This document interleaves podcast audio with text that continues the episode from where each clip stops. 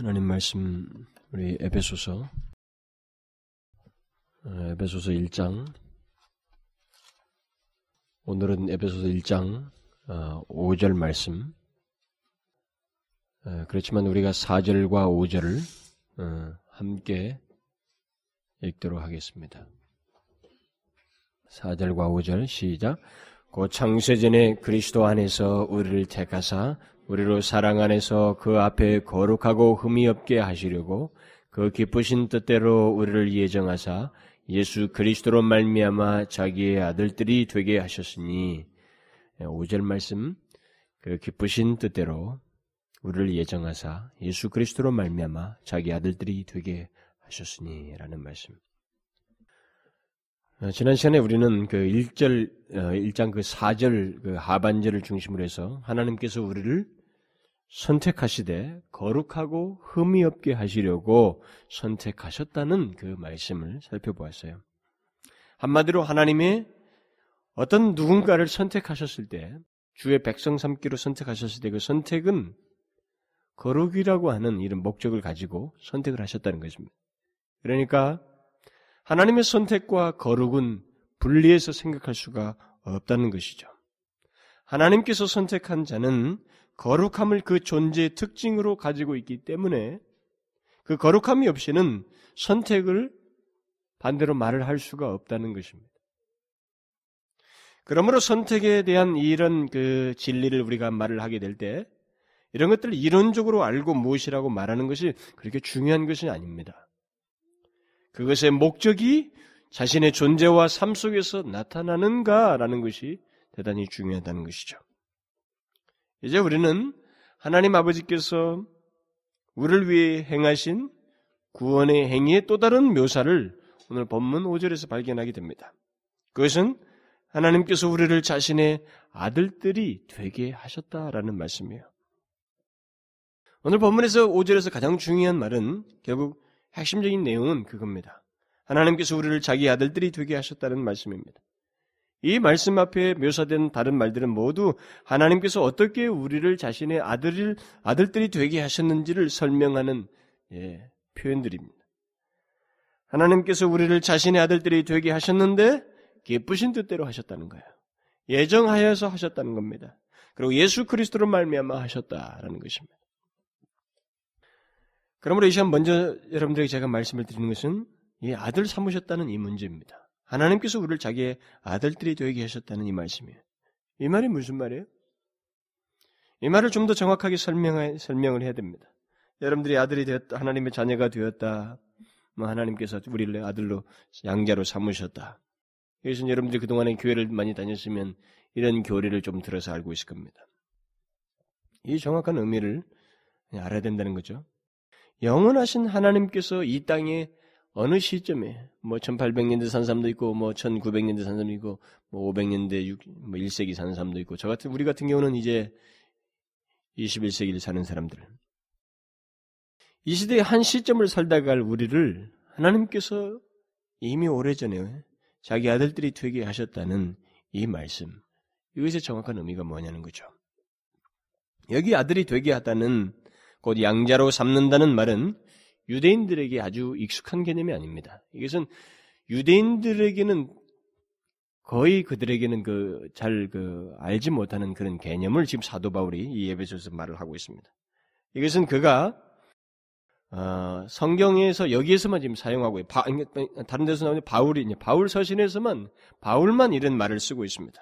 그것은 바울이 분명 로마의 사회에서 통용되던 개념을 자신도 로마의 시민이었기 때문에 그런 개념을 갖다 지금 쓴 것입니다. 로마에는 양자로 삼는 제도가 있었어요. 만일 어떤 사람이 누군가에게 양자가 되었을 때는 그는 자기의 양자로 삼은 사람의 그 이름을 그, 그 양자로 삼게 된 아이가 그 양자로 삼은 사람의 이름을 갖게 됩니다. 그 이름을 따르게 되고 심지어 그의 소유에 대한 권리까지도 갖게 됩니다. 그러니까 양자가 된 사람에게 주어지는 여러 가지 특권과 권리가 있어요. 삼은 사람 것을 갖게 되는 물론 그 아이를 어, 양자로 삼은 사람도 그 아이에 대한 그 아버지의 권한을 갖게 됩니다.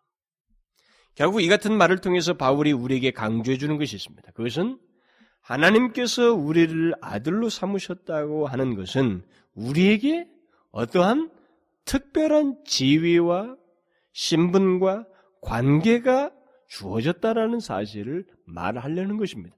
그것을 지금 말하기 위해서 그런 사실이 우리에게 있게 됐다는 사실을 말하기 위해서 여기 지금 이 당대 통용되던 그 양자로 삼는 아들들이 되게 하셨다는 이 말을 여기서 지금 하고 있는 것입니다.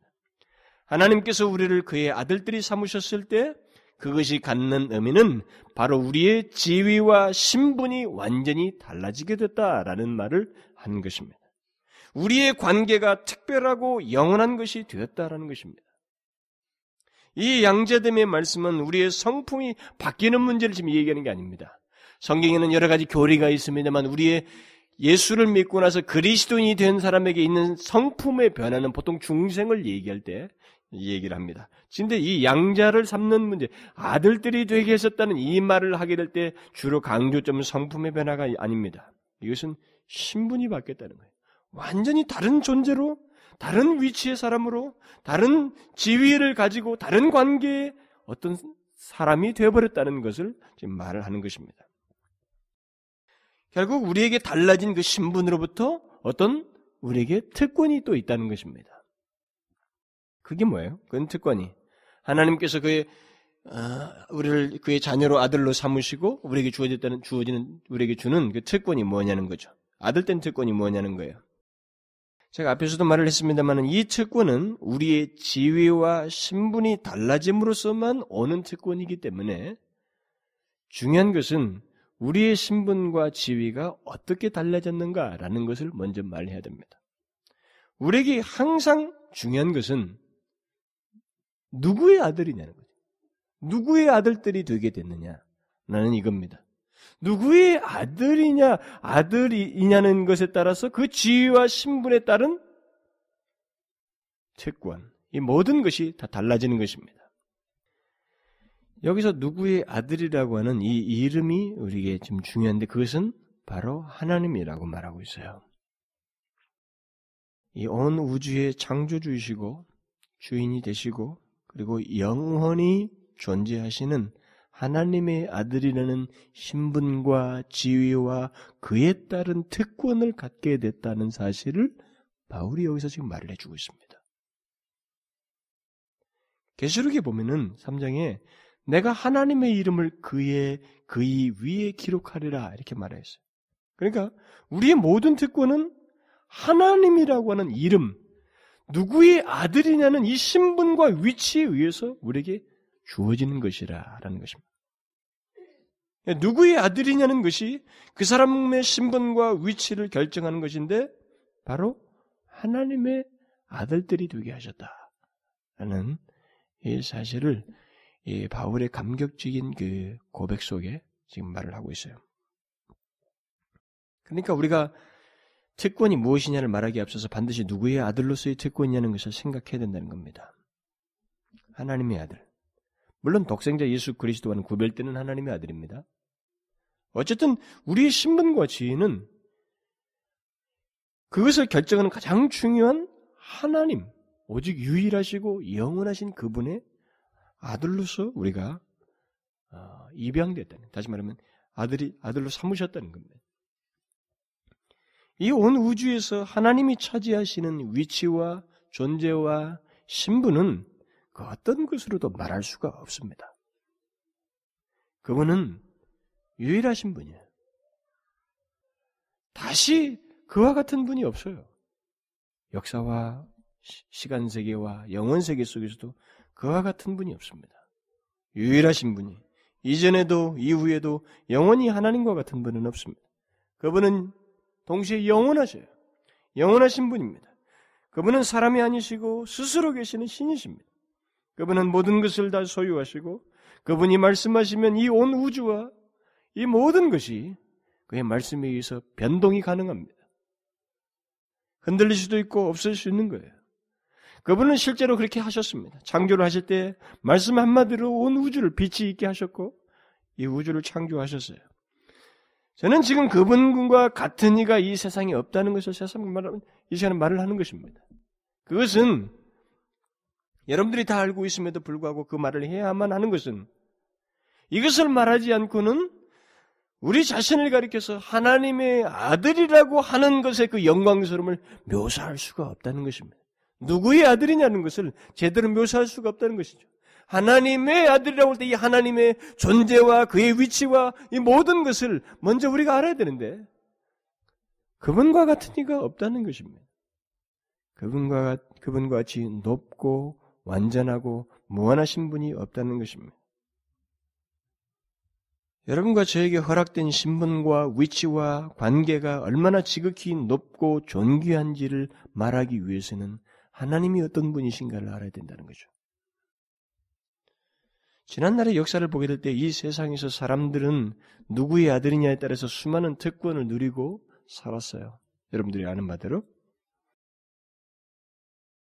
정말로 여러분들이 알다시피 옛날에 그 이집트라든가 무슨 왕궁이든 우리나라도 뭐 옛날에 조선 왕조도 있고 마찬가지입니다. 모든 왕가이든 높은 고위 관직들의 자녀들은 옛날 당시는 지금과는 다르게 더 특별하게 그들은 대우를 받았습니다. 그들은 보통 사람들과는 완전히 다른 세계 속에서 삶을 살았습니다. 평민들이 도대체 상상할 수 없는 세계에서 그들은 누구의 아들이라는 이름 아래서 그 사실만 그 사실 때문에 그들은 그렇게 살았어요. 오늘날도 많은 많이 많이 소유한 부유, 부유한 사람들이라든가 높은 관직의 자녀들 대통령이든 뭐 이든 마찬가지입니다. 이런 사람들은 나름대로 특권을 누리고 있습니다. 그들은 모두 부유하고 높은 위치의 아들이기 때문에 그런 특권과 특혜를 누리고 있는 것입니다. 그러나 이 세상의 특권과 영화는 누구의 아들이냐, 누구 대통령의 아들이고 누구 왕의 아들이냐 하더라도 이것은 잠정적이에요. 일시적이고 지나가 버리고 사라지는 것입니다. 바울은 여기서 지금 그런 위치와 신분을 말하지 않습니다. 그는 지금 영원하신 하나님의 아들들이 되게 하셨다는 이 사실을 말하고 있어요. 우리에게. 제가 이것을 더 묘사할 수 없어서 그렇지, 제 실력이 되지 못해서 그렇지, 우리는 그런 하나님에 비하면 우리는 먼지와 같아요. 아무리 우리가 탁월한 면을 외모로 갖고 있든 지적으로 갖고 있든 건강으로 갖고 있든 우리가 그것을 잠시 후면 모든 것이 쇠한다는 것을 보게 됩니다. 그리고 떠나요. 이 세상에서 죽습니다. 우리가 가지고 있는 영예와 모든 것이 다 잠정적이에요. 그런데 지금 제가 말하는 것은 누구의 아들이냐? 바로 영원하신 하나님의 아들들이 되게 하셨다라는 것입니다. 이 말이 무슨 말이겠어요? 우리의 신분, 우리의 위치, 우리의 관계가 영원하신 하나님만큼 영원하고 높고 고귀해진다는 것입니다. 그 신분에 따라서 갖게 되는 특권 또한 영원히 우리가 소유하게 된다는 것입니다. 이 세상에는 이것과 비교할 수 있는 신분이나 특권이 없습니다. 저는 이미 1세기 당시에 바울이 감격하면서 계시받은 진리를 제가 잠깐 반복하고 있을 뿐입니다. 그는 이런 말을 하면서 견딜 수가 없는 심정으로 찬송하면서 이것을 말하고 있었어요. 저는 제가 지금 지어내는 것이 아닙니다. 하나님의 아들, 영원하신 하나님의 아들만큼 우리의 신분의 변화를 말한다는 것입니다. 위치의 변화, 관계의 변화가 생긴다는 것이죠. 그리고 그 관계에 따라서 채권의 놀라운 채권의 변화가 우리에게 생긴다는 것입니다. 주어진다는 거죠. 그러면 그 아들 때문에 특권이 무엇이겠어요? 우리는 이 특권을 자꾸 물질적으로 생각하면 안 됩니다. 예수 믿으면 잘 된다는 통념이 우리 가운데 많이 유포되어 있기 때문에 음? 하나님의 아들 때문에 특권을 그리스도인 하나님의 자녀됐다는 것의 특권을 자꾸 물질적인 개념으로만 생각하려고 하는 그런 위험에서 우리는 벗어나야 돼요. 물론 천부께서 하나님께서 우리를 입히시고 먹이신다고 하면서 낼 일을 염려하지 말라고 말씀하셨어요. 그러나 그 말씀조차도 우리가 기억해야 될 것은 먹이시고 입히시는 것을 목적으로 해서 한 말이 아닙니다. 그것은. 그것은 하나님 아버지께서 그의 자녀들을 지키시고 돌보신다는 것, 하나님과의 관계를 얘기하는 것입니다. 그들은 내가 책임져야 할 대상이다고 하는 그 관계를 가지고 있다는 것을 강조하기 위해서 그런 말을 하는 것이지. 그들에게 물질적인 것들을 주시는 분이시다라고 하는 단순한 등식을 얘기하는 게 아닙니다. 물질을 주셔요. 그러나 관계 때문에 주십니다. 하나님의 아들이기 때문에 주는 거예요. 우리가 하나님의 아들 때문에 직권을 말하게 될 때 염두에 될 것이 바로 이것입니다. 하나님의 아들이 됨으로써 어떤 어떤 것을 어떠어떠한 것을 할 수 있고 또 누리게 되었다는 것이 아니라 그런 식으로 몇 가지의 항목들을 열거하는 것이 아니라 만약 그렇게 하게 된다면 사실 날를 새야 됩니다. 수도 없이 많죠. 그게 아니라 오히려 하나님과의 관계에서 누리게 될 모든 것을 얘기하는 것입니다. 그렇다면 그런 것들 중에 가장 결정적으로 말해야 될 게 무엇인가? 응? 하나님의 아들 때문에 특권을 가장 결정적으로 말할 게 무엇인가? 저는 성경에 보면 정말 밤을 새울 도 모자라는 내용들이 가득해 있어요. 약속과 모든 게 있습니다. 장차 누리게 될 영화, 변화, 소유, 뭐 그런 것도 많이 있어요, 진짜. 그러나 저는 아주 결정적인 것만 얘기하고 싶습니다. 하나는 하나님 자신의 영이 우리 안에 거하신다는 거예요. 이게 하나님의 자녀된 자에게 있는 최고의 채권입니다. 여러분들은 별로 것 같지가 않군요. 하나님의 아들 된 사람이면 잘 되게 해줄 겁니다. 지금부터 기도만 하면 하나님의 아들이니까 무조건 다 해줄 거야. 복을 주실 거라고. 직장, 장래, 하나님이 도와주실 거야. 그런 말부터 해야 여러분들은 기분이 좋고 뭔가 흡족해 할 텐데 제가 말하잖아요. 우리가 바보라니까요. 얼마나 바보인 줄 아십니까? 이 모든 것이 우리가 그렇게도 중요하게 여기는 것이 하나님의 수중에 있다는 걸 모르나요? 하나님은 그의 자녀에게만 그의 영을 허락하십니다. 그의 영이 거하셔요. 하나님 자신의 영이 그의 백성들에게 거하십니다. 하나님의 아들 된 우리에게 하나님의 영이 거하셔서 우리를 도우셔요. 영원히 멸망하지 않도록 우리 안에 인도하시고 도우십니다. 멸망이 아니라 새 생명과 영원한 생명으로 가도록 우리를 인도하셔요.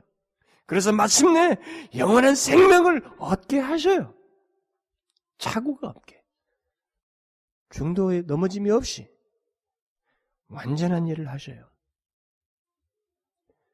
처음에 잘 되는 것 같다가 중간에 안 되는 게 아니라 하나님께서 자녀된 자들에게 그의 영을 거하게 하셔서 끝을 보게 하셔요. 그의 영광스러움을 직접 보게 하십니다. 이게 가장 큰 특권이에요. 우리가 조금 좋아지는 문제가 아니고 하나님께서 우리 안에 거하신다는 거죠. 그래서 어거스틴이 뭐라고 그랬어요? 아, 나는 이해할 수 없다.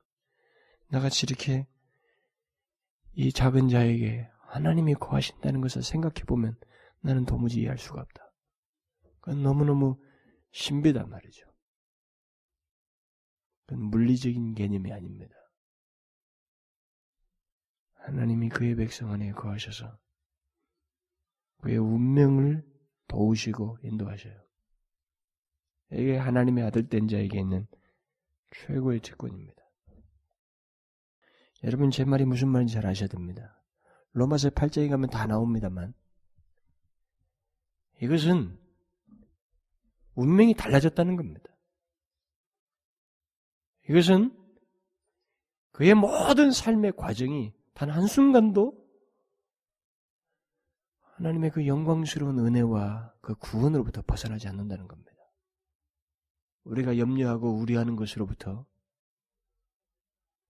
완전히 구별과 온전함으로 인도함을 받는다는 것입니다. 그래서 우리 모든 환란과 재난으로부터 죄를 짓고 하나님을 등지고 멸망의 자로 가는 게 아니라 그렇지 않고 영광스러운 나라에 이르기까지 우리 안에 거하셔서 우리를 인도하셔요. 잘 보시죠? 순교자들이 어떻게 잘 죽습니까? 그게 그들 안에 거하시는 주의 영께서 그렇게 하시는 거예요. 그들은 끝까지 잘 죽습니다. 그리고 그들은 그 자리에서 끝나는 게 아니라 그들이 그렇게도 고대하고 원했던 하나님의 영광스러움에 동참하게 돼요. 그 일은 그들이 하나님의 자녀이기 때문입니다. 하나님의 자녀이기 때문에 하나님께서 주의 영을 통해서 그렇게 하시는 거예요. 그뿐이에요. 하나님의 자, 자녀된 자에게 있는 특권은 우리를 그리스도와 함께한 하나님의 후사라는 말을 통해서 또다시 우리가 발견할 수가 있어요. 하나님의 후사로서 모든 영광과 기업을 소유하게 되었다는 것입니다. 이게 하나님의 자녀된 아들된 자의 특권이에요. 하나님께서 그의 아들들에게 자녀들에게 약속한 기업은 그의 나라입니다. 너희 아버지께서 그 나라를 너희에게 주시기를 기뻐하시느니라.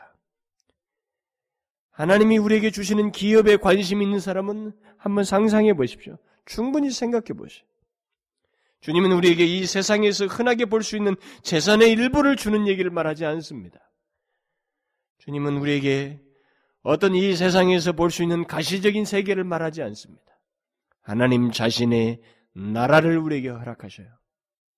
그게 우리가 물려받는 기업입니다. 하나님의 아들된, 자, 아들된 자들에게 주어지는 기업이에요.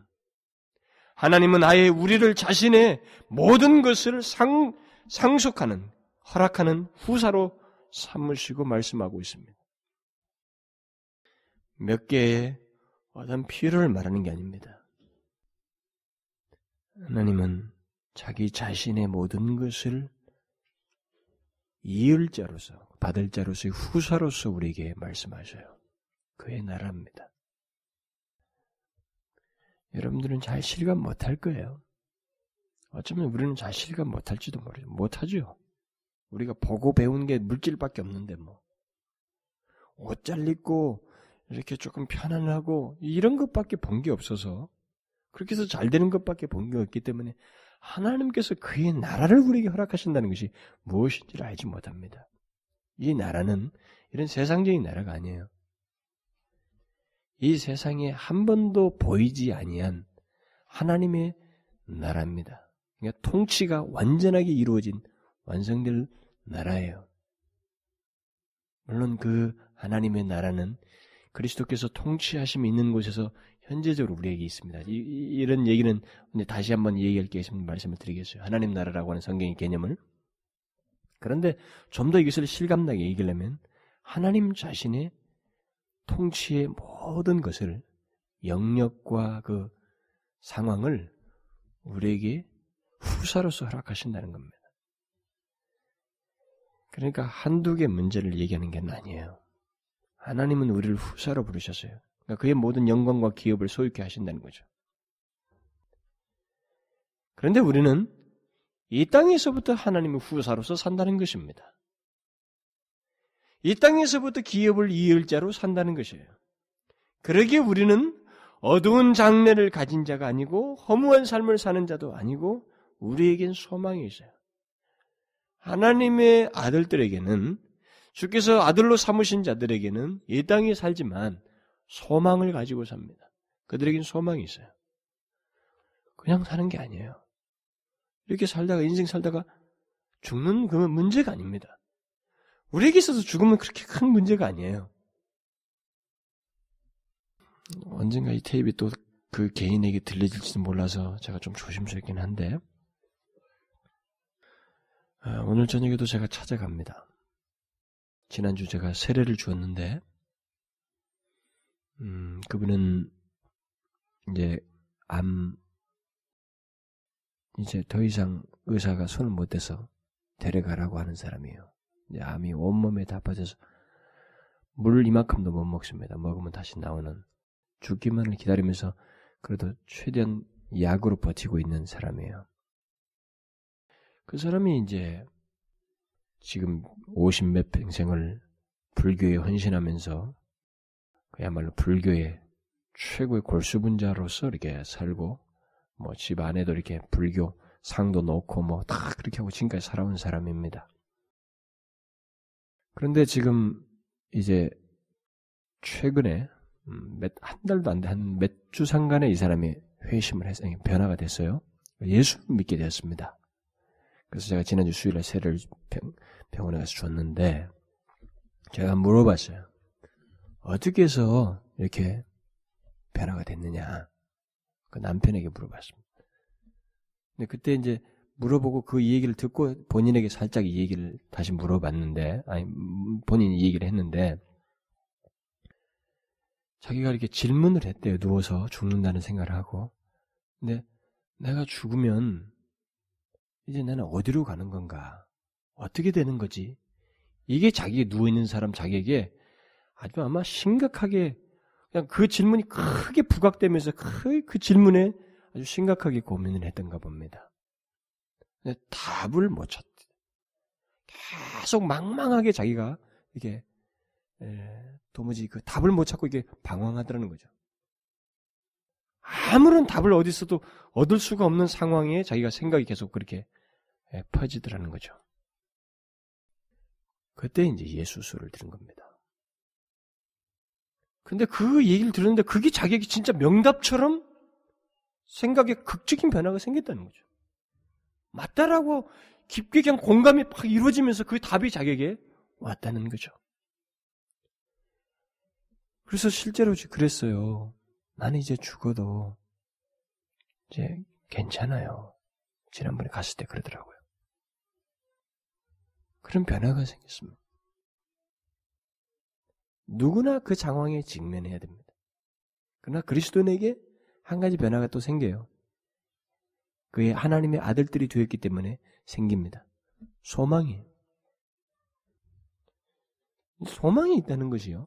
뭐 소망이 뭐 희망상이라고 하는 세상에 서는 희망상 그런 게 아닙니다. 뭐 바라는 것 뭐 이렇게 막 목적 없이 비는 이런 희망상이 아니에요. 너무 명확한 사실에 대한 희망을 가지고 소망을 가지고 이렇게 그쪽을 향해서 간다고 하는 것. 그것을 의식하고 산다는 것. 이건 하나님의 아들들에게만 있습니다. 무슨 말인지 알겠어요? 이게 하나님의 아들들이 된 자들에게 있는 특권이에요. 소망이 있다는 것. 우리가 어디에 처할지를 알고 영광스러운 주의, 나, 주의 나라로 주님 앞에 서게 된다는 것이죠. 우리의 영광스러운 신분과 위치는 장차 더욱 완벽하게 드러나게 됩니다. 의에 거하는 바 새하늘과 새 땅에서 모든 더러움으로부터 자유케 되어서 영광스러운 몸을 입은 하나님의 후사의 실체로서 우리가 드러나게 됩니다. 그러나 우리가 잊지 말아야 할 것은 하나님의 아들들이 된 자들은 이 땅에서부터 아들된 자로서 산다는 것입니다. 다시 말하면 이 땅에서부터 하나님의 아들된 자들의 표지를 가지고 있다는 것입니다. 청교도 목사인 토마스 와스는 이 하나님의 양자됨의 양자된 자에게 하나님의 아들들이 된 자에게 있는 이 땅에서의 표지를 네 가지를 말했어요. 그래서 제가 그것을 잠깐 여러분들에게 말을 해줘야 될 것 같아요. 장차 그 영광스럽게 그것이 우리에게 확인되고 실체가 드러나겠지만 하나님의 아들 된 자는 이 땅에서부터 아들들로 산다는 겁니다. 소망을 가지고. 그런데 그들에게는 분명한 표지가 있다는 겁니다. 이제 부인할 수가 없는 사실이에요. 그는 말하기를 양자됨의 첫 번째 표지는 순종이다. 이렇게 말하고 있어요.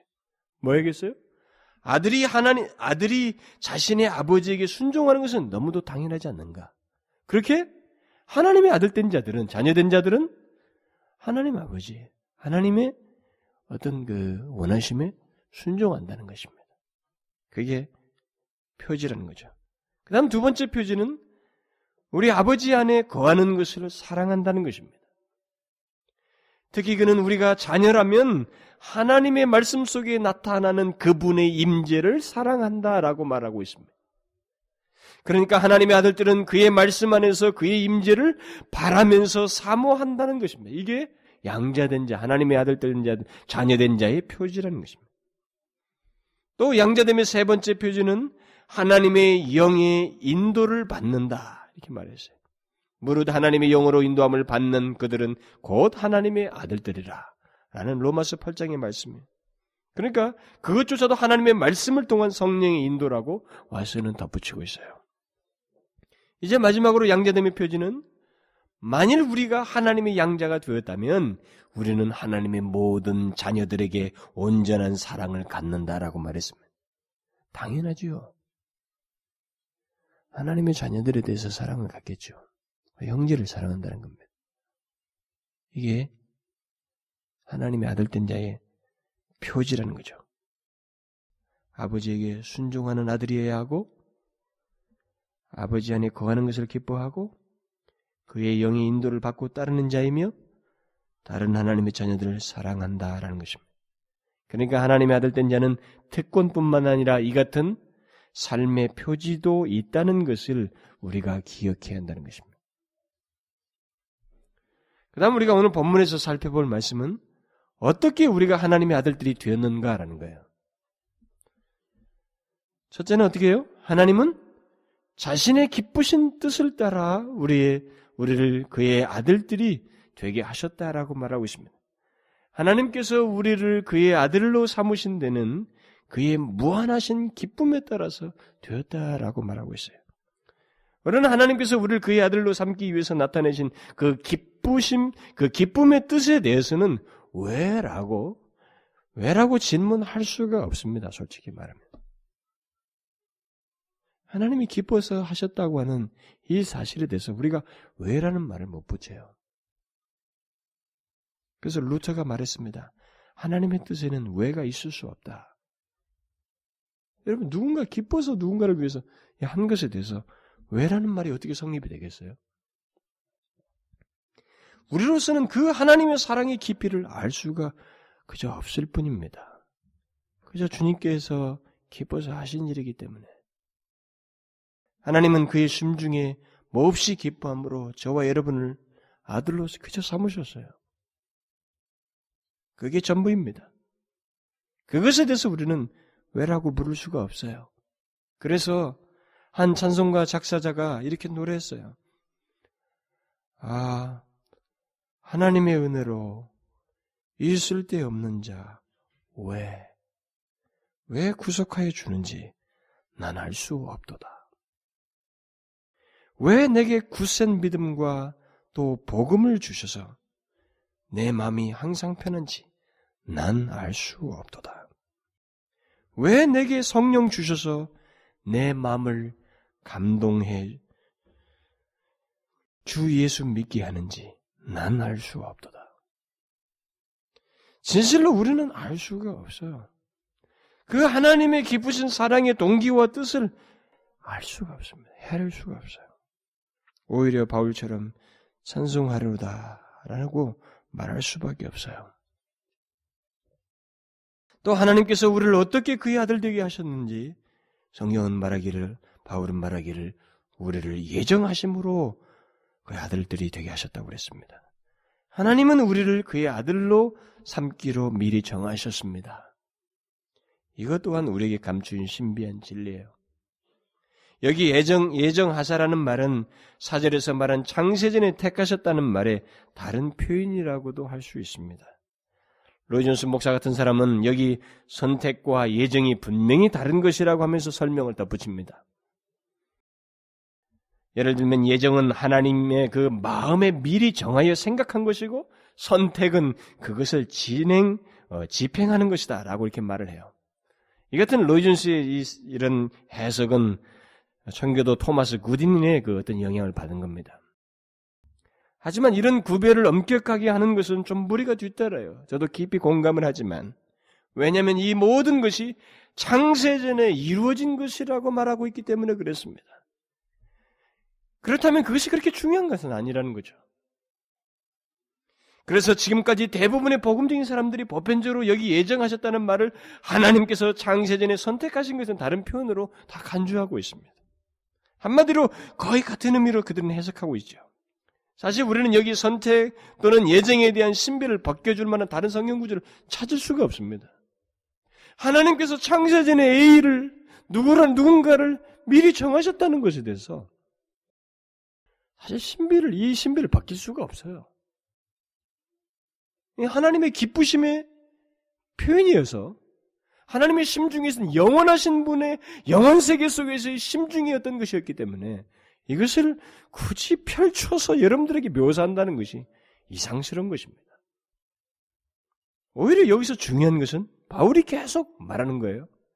하나님의 은혜, 하나님의 사랑, 하나님의 뜻, 하나님의 목적 또는 하나님의 선택 이것을 말하면서 우리를 향한 하나님의 구원의 복이 전적으로 하나님에 의해서 주어지게 되었다는 것을 강조하고 있습니다.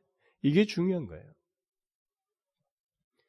우리의 어떤 행위나 공로가 있기도 전에, 우리가 태어나기도 전에, 우리를 향한 놀라운 구원의 일을 하나님께서 행하셨다는 거죠. 선택하시고, 그의 아들로 삼기로 하셨다는 겁니다. 내가 있기도 전에 이런 일이 하나님의 생각 속에서 의중 속에서 있었기 때문에 바울은 오히려 그 사실로 인해서 지금 감격을 하면서 이 고백을 하고 있는 거예요. 찬송하리로다. 왜 그래요?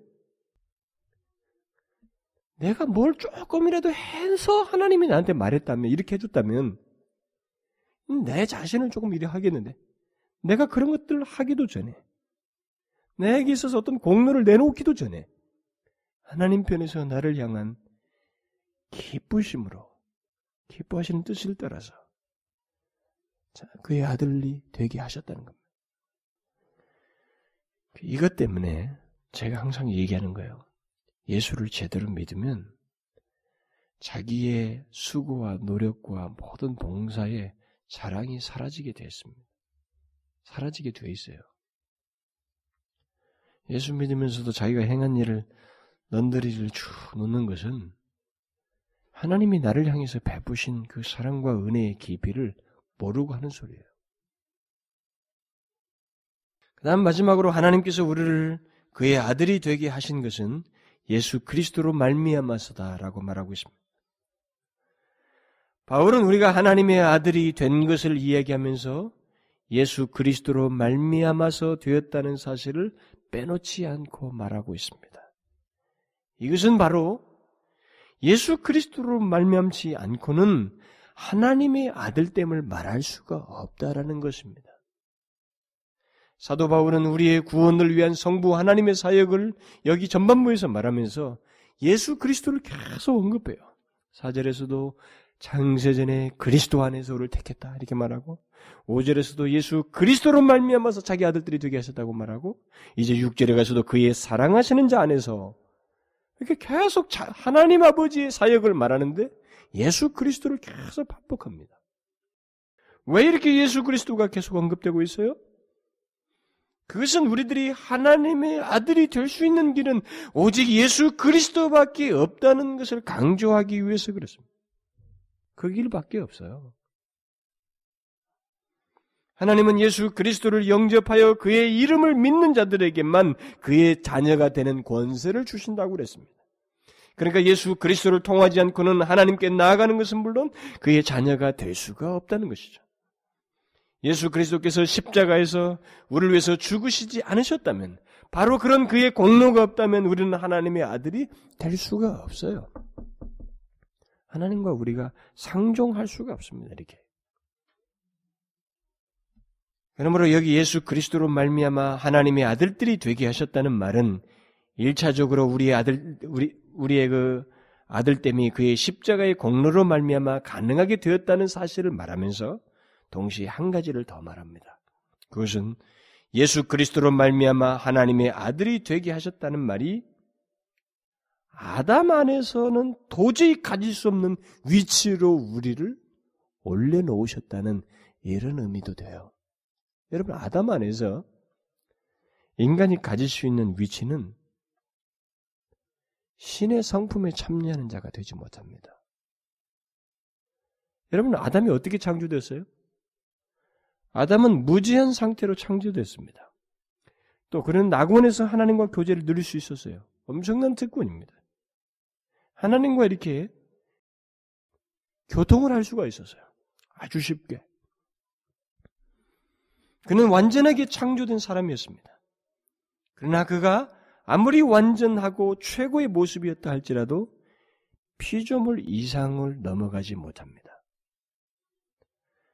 그러나 예수 그리스도 안에서 하나님의 아들들이 된 자들은 아담이 갖지 못한 다른 위치를 갖게 되는데 그것은 신의 성품에 참여하는 자가 되는 것입니다. 이게 신약 성경이 말하는 비밀이에요. 우리는 아담이 누리지 못하였던 하나님과의 관계를 예수 그리스도 안에서 누리게 된 것입니다. 그래서 지금까지 여자가 낳은 자 중에 세례원보다 큰 이가 없다고 말하면서 그러나 세례 이후한 이후에 나오는 그를 주를 믿는 자들이 그보다 더 크다고 말을 한 거예요. 우리 그리스도인들은 아담보다 탁월한 위치에 있게 됐습니다. 아담은 완전했지만 타락하고 실패하였어요. 그러나 이제 예수 그리스도로 말미암아 하나님의 아들들이 된 자들은 아담처럼 타락하고 버림받지 않습니다. 바로 이 사실이 탁월한 위치를 아담보다 탁월한 위치를 가지고 있다는 것이고 신의 성품에 참여한 자의 영광스러움이에요. 그래서 주님께서 말씀하셨어요. 내가 저에게 영생을 주노니 영원히 멸망하지 아니할 터이요 또 저희를 내 손에서 빼앗을 자가 없느니라. 저희를 주신 내 아버지는 만유보다 크심에 아무도 아버지 손에서 빼앗을 수 없느니라. 우리는 이제 떨어져, 떨어져 나가지 않습니다. 우리를 하나님으로부터 떨어져 나가게 하는 모든 죄의 결과로부터 건지시기 위해서 주님께서 십자가에서 그것을 다 감당하셨어요. 우리는 그리스도 안에서 아담이 잃어버렸던 것을 되찾을 것뿐만 아니라 되찾는 것뿐만 아니라 그 이상의 위치로 아담처럼 떨어져 나가는 위치에 있지 않습니다. 우리는 아담이 타락하기 전에 가졌던 지위보다도 더 탁월한 위치와 더 완전한 관계를 가지고 있습니다.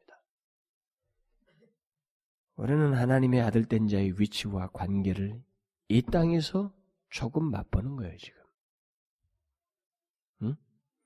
그러나 모든 것의 완전한 위치와 상태와 관계를 우리는 장차 영광 중에 누리게 될 것입니다. 그래서 토마스 왓슨이 그의 성도들에게 이 하나님의 아들됨을 인하여 다음과 같이 반응하도록 권면을 했습니다. 이것을 읽어드리고 싶어요. 여러분은 하나님께서 자신의 가족으로 삼으신 그의 자비를 찬미하고 기념하십시오. 그분은 종되었던 여러분을 아들로 삼으셨습니다. 그분은 지옥의 상속자였던 여러분을 약속의 후사로 삼으셨습니다. 양자됨은 하나님의 선물입니다. 하나님은 여러분들에게 그의 아들, 아들이 되는 권세 또는 지위를 부여하셨습니다. 양자됨은 아담을 낙원에 두었었을, 두었을 때보다 더 큰 자비입니다. 아담은 창조에 의해 아들이 되었습니다. 그러나 양자됨에 의해 아들이 되는 것에는 더 큰 권세가 부여됩니다. 우리 안에는 어떤 가치도 아름다움도 가문도 미덕도 없었습니다. 하나님이 우리에게 자녀의 특권을 부여하실 만한 근거가 우리 안에는 아무것도 없었습니다. 아무 대가 없이 주어지는 그분의 은혜를 찬양합시다. 우리를 자신의 아들과 딸들로 삼으신 하나님을 송축합시다.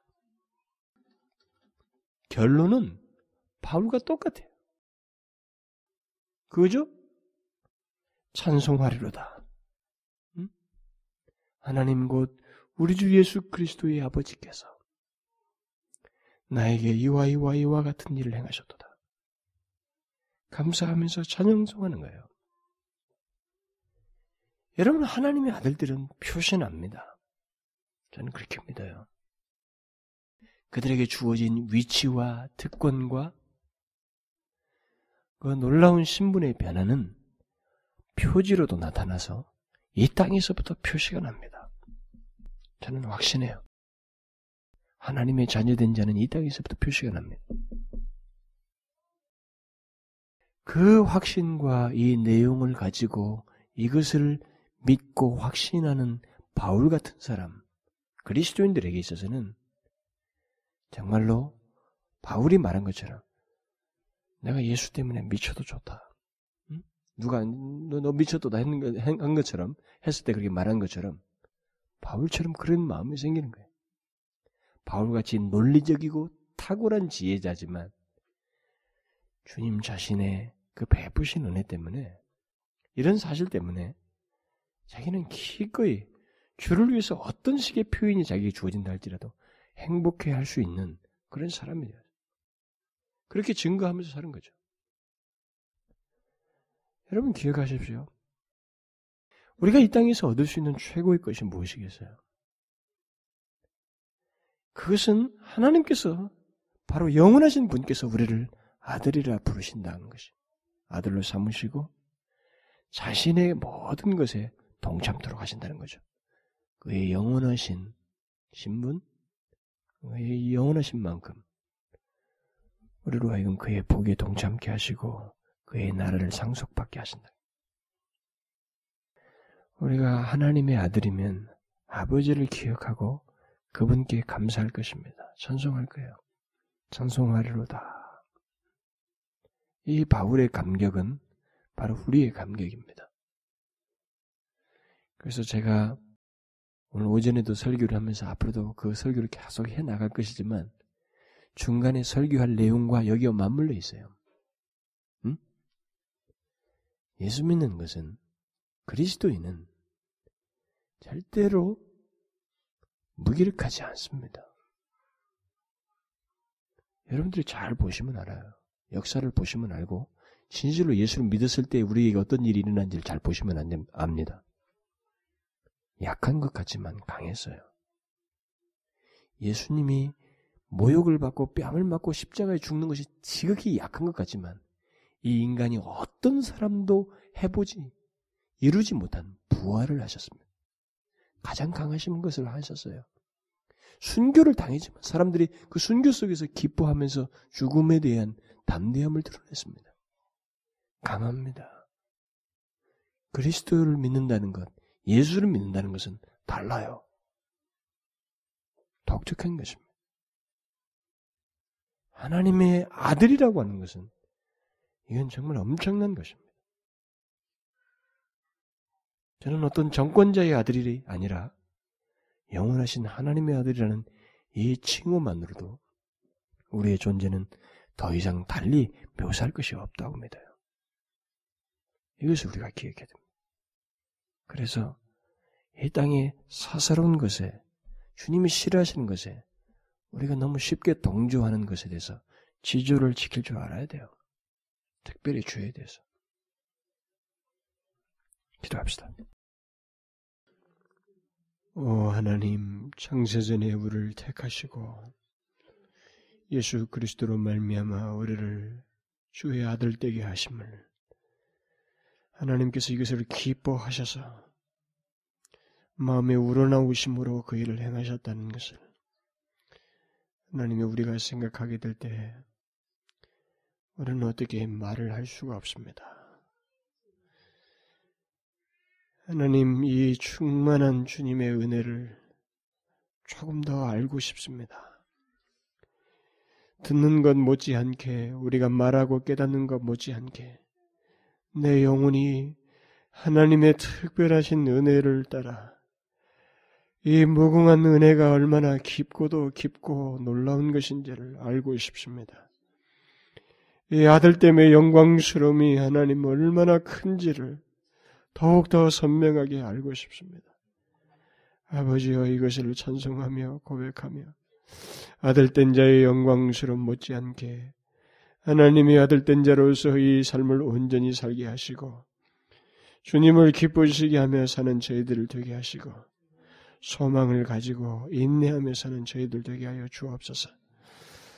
오 아버지여 이 땅에 살면서 주께서 싫어하시는 것 주에 대해서 하나님의 아들 된 자로서 경계하며 구별된 모습을 가지고 사는 저희들 되게 하여 주옵소서. 오 주님의 은혜를 찬송하고 싶습니다. 감사합니다. 예수 그리스도의 이름으로 기도하옵나이다. 아멘.